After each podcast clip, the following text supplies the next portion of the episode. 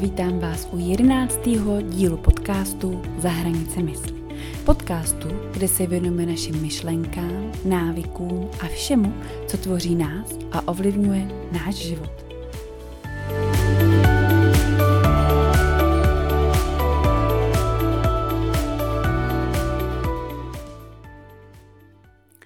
Ahoj ještě jednou.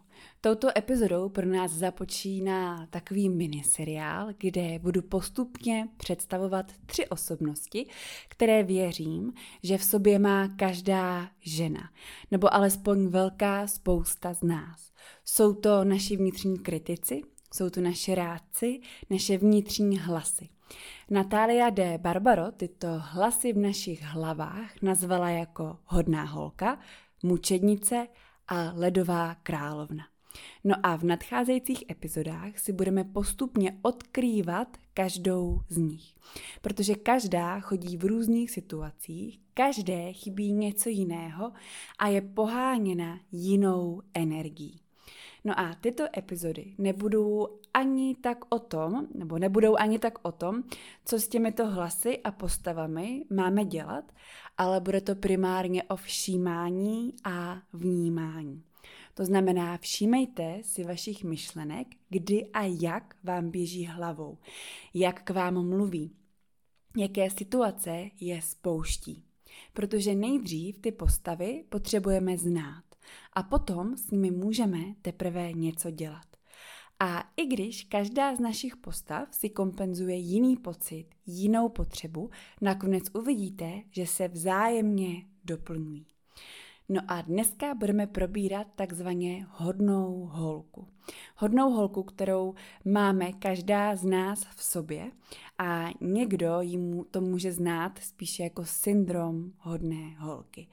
A věřte tomu nebo ne, já znám okolo sebe spoustu, spoustu žen a jsou to ženy ve vysokých pozicích, ve vrcholových pozicích, ať už to jsou majitelky firem, ať už to jsou ředitelky nějakých firem. Spousta z nich tak si sebou právě tenhle ten syndrom hodné holky nese.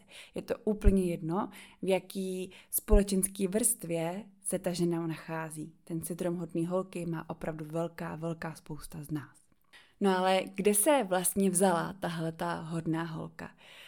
No to vlastně není tak dávno, kdy ženy nemohly volit, nemohly studovat, nebyly ve vedoucích pozicích. Není to tak dávno, kdy ženy patřily primárně k plotně a k dětským plínkám a říkala jim mlč a šoupej nohama, když se muži baví a stejně tomu nerozumíš. No a naše generace se už naštěstí narodila do dnešního světa, ale kus toho očekávání a kus té předpojatosti je nejen pořád ve společnosti, i když už mnohem, mnohem, mnohem méně, díky bohu, ale my sami si to neseme pořád uvnitř nás. Říkali nám, když jsme byli malí, nezlob a buď hodná holčička, nebo když budeš hodná, maminka se nebude na tebe zlobit a dostaneš bonbon. Jak ale vypadá taková hodná holka v dospělosti? Pojďme si říct, ať víme, ať si to můžete třeba i vy připodobnit, ať máte nějakou blížší představu o tom, jak ta hodná holka vystupuje a kdy primárně vystupuje. Je to, že se neustále nechá překračovat své vlastní hranice, protože ona sama vlastně neví, kde ty hranice má. Eh, může to být situace, kdy třeba říkáte, no jo, ale on už takový prostě je, s tím mu se už hod nic nedá dělat. No jenomže v tuhle chvíli jde pak pořád už jenom o něj a o to, jaký on je. A v podstatě on je potom podnětem a vy neustále jenom reagujete na to jeho chování. Vždycky tak, jak by se mělo, ale s potlačováním sebe sama. Protože on už takový prostě je. No jo, ale co vy? Co vaše pocity, co vaše potřeby a co vaše očekávání? Je na nás neustále vytvářen tlak, abychom byli hodné, milé, usměvavé, nápomocné, protože hodní holky takový prostě jsou. Pamatujeme si narozeniny kolegů, jsme to my, kdo kupuje hromadný dárek k narozeninám, uklidí zasedačku, protože si všimne, že je tam pár hrnků a chce, aby se tam ostatní cítili dobře. Každého z nás hostí, skáčel okolo něj, může se přetrhnout, aby všichni okolo byli spokojení. A nemusí to být jenom v práci, může to být i doma, může to být s manželem, s dětmi, může to být s přáteli. Dáváme každému tolik prostoru, kolik jen oni sami zabírají, ale my sami se potom krčíme, aby si ty ostatní mohli vzít i tu naši část.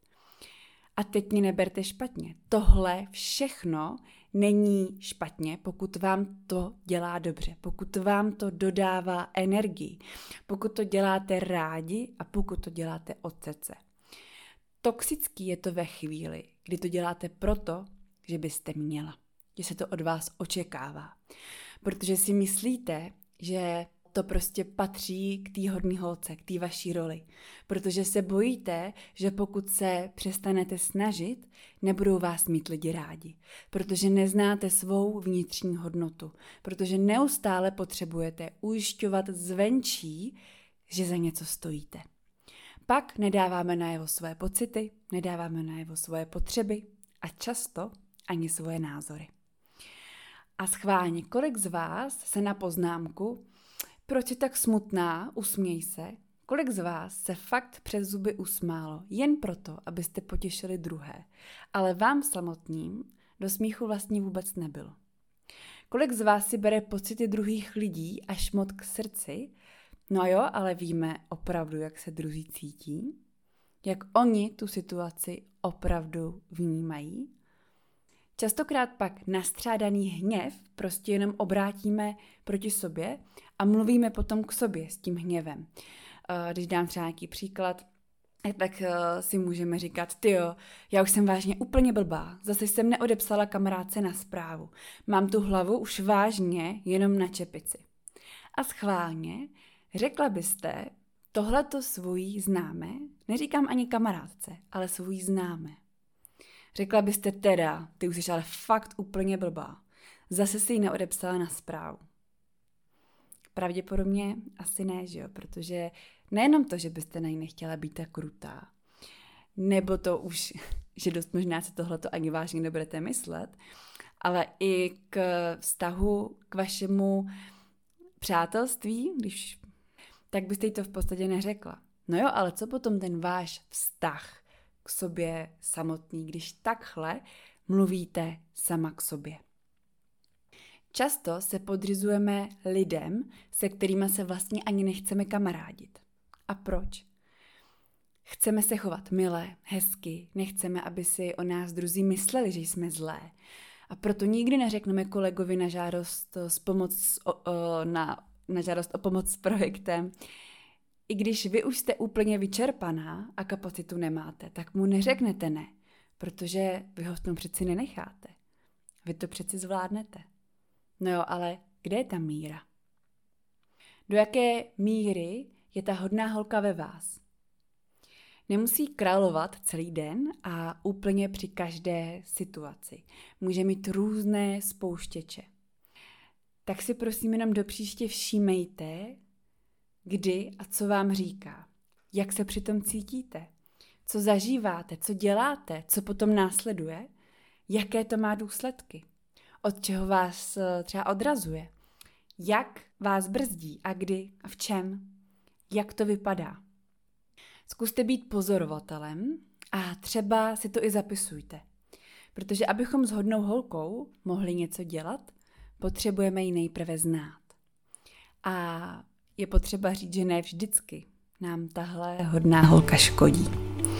No a jak s ní pracovat si řekneme, až všechny tři naše vnitřní postavy poznáme. Příště si budeme povídat o další naší vnitřní postavě a to je mučednice. Já moc děkuju, že posloucháte a budu se moc těšit zase na příští pondělí a budu moc ráda, když mi napíšete, co jste o vaší hodné holce zjistili. Jaká je ta vaše hodná holka? Budu moc ráda, když mi dáte vědět. Tak jo, mějte se moc hezky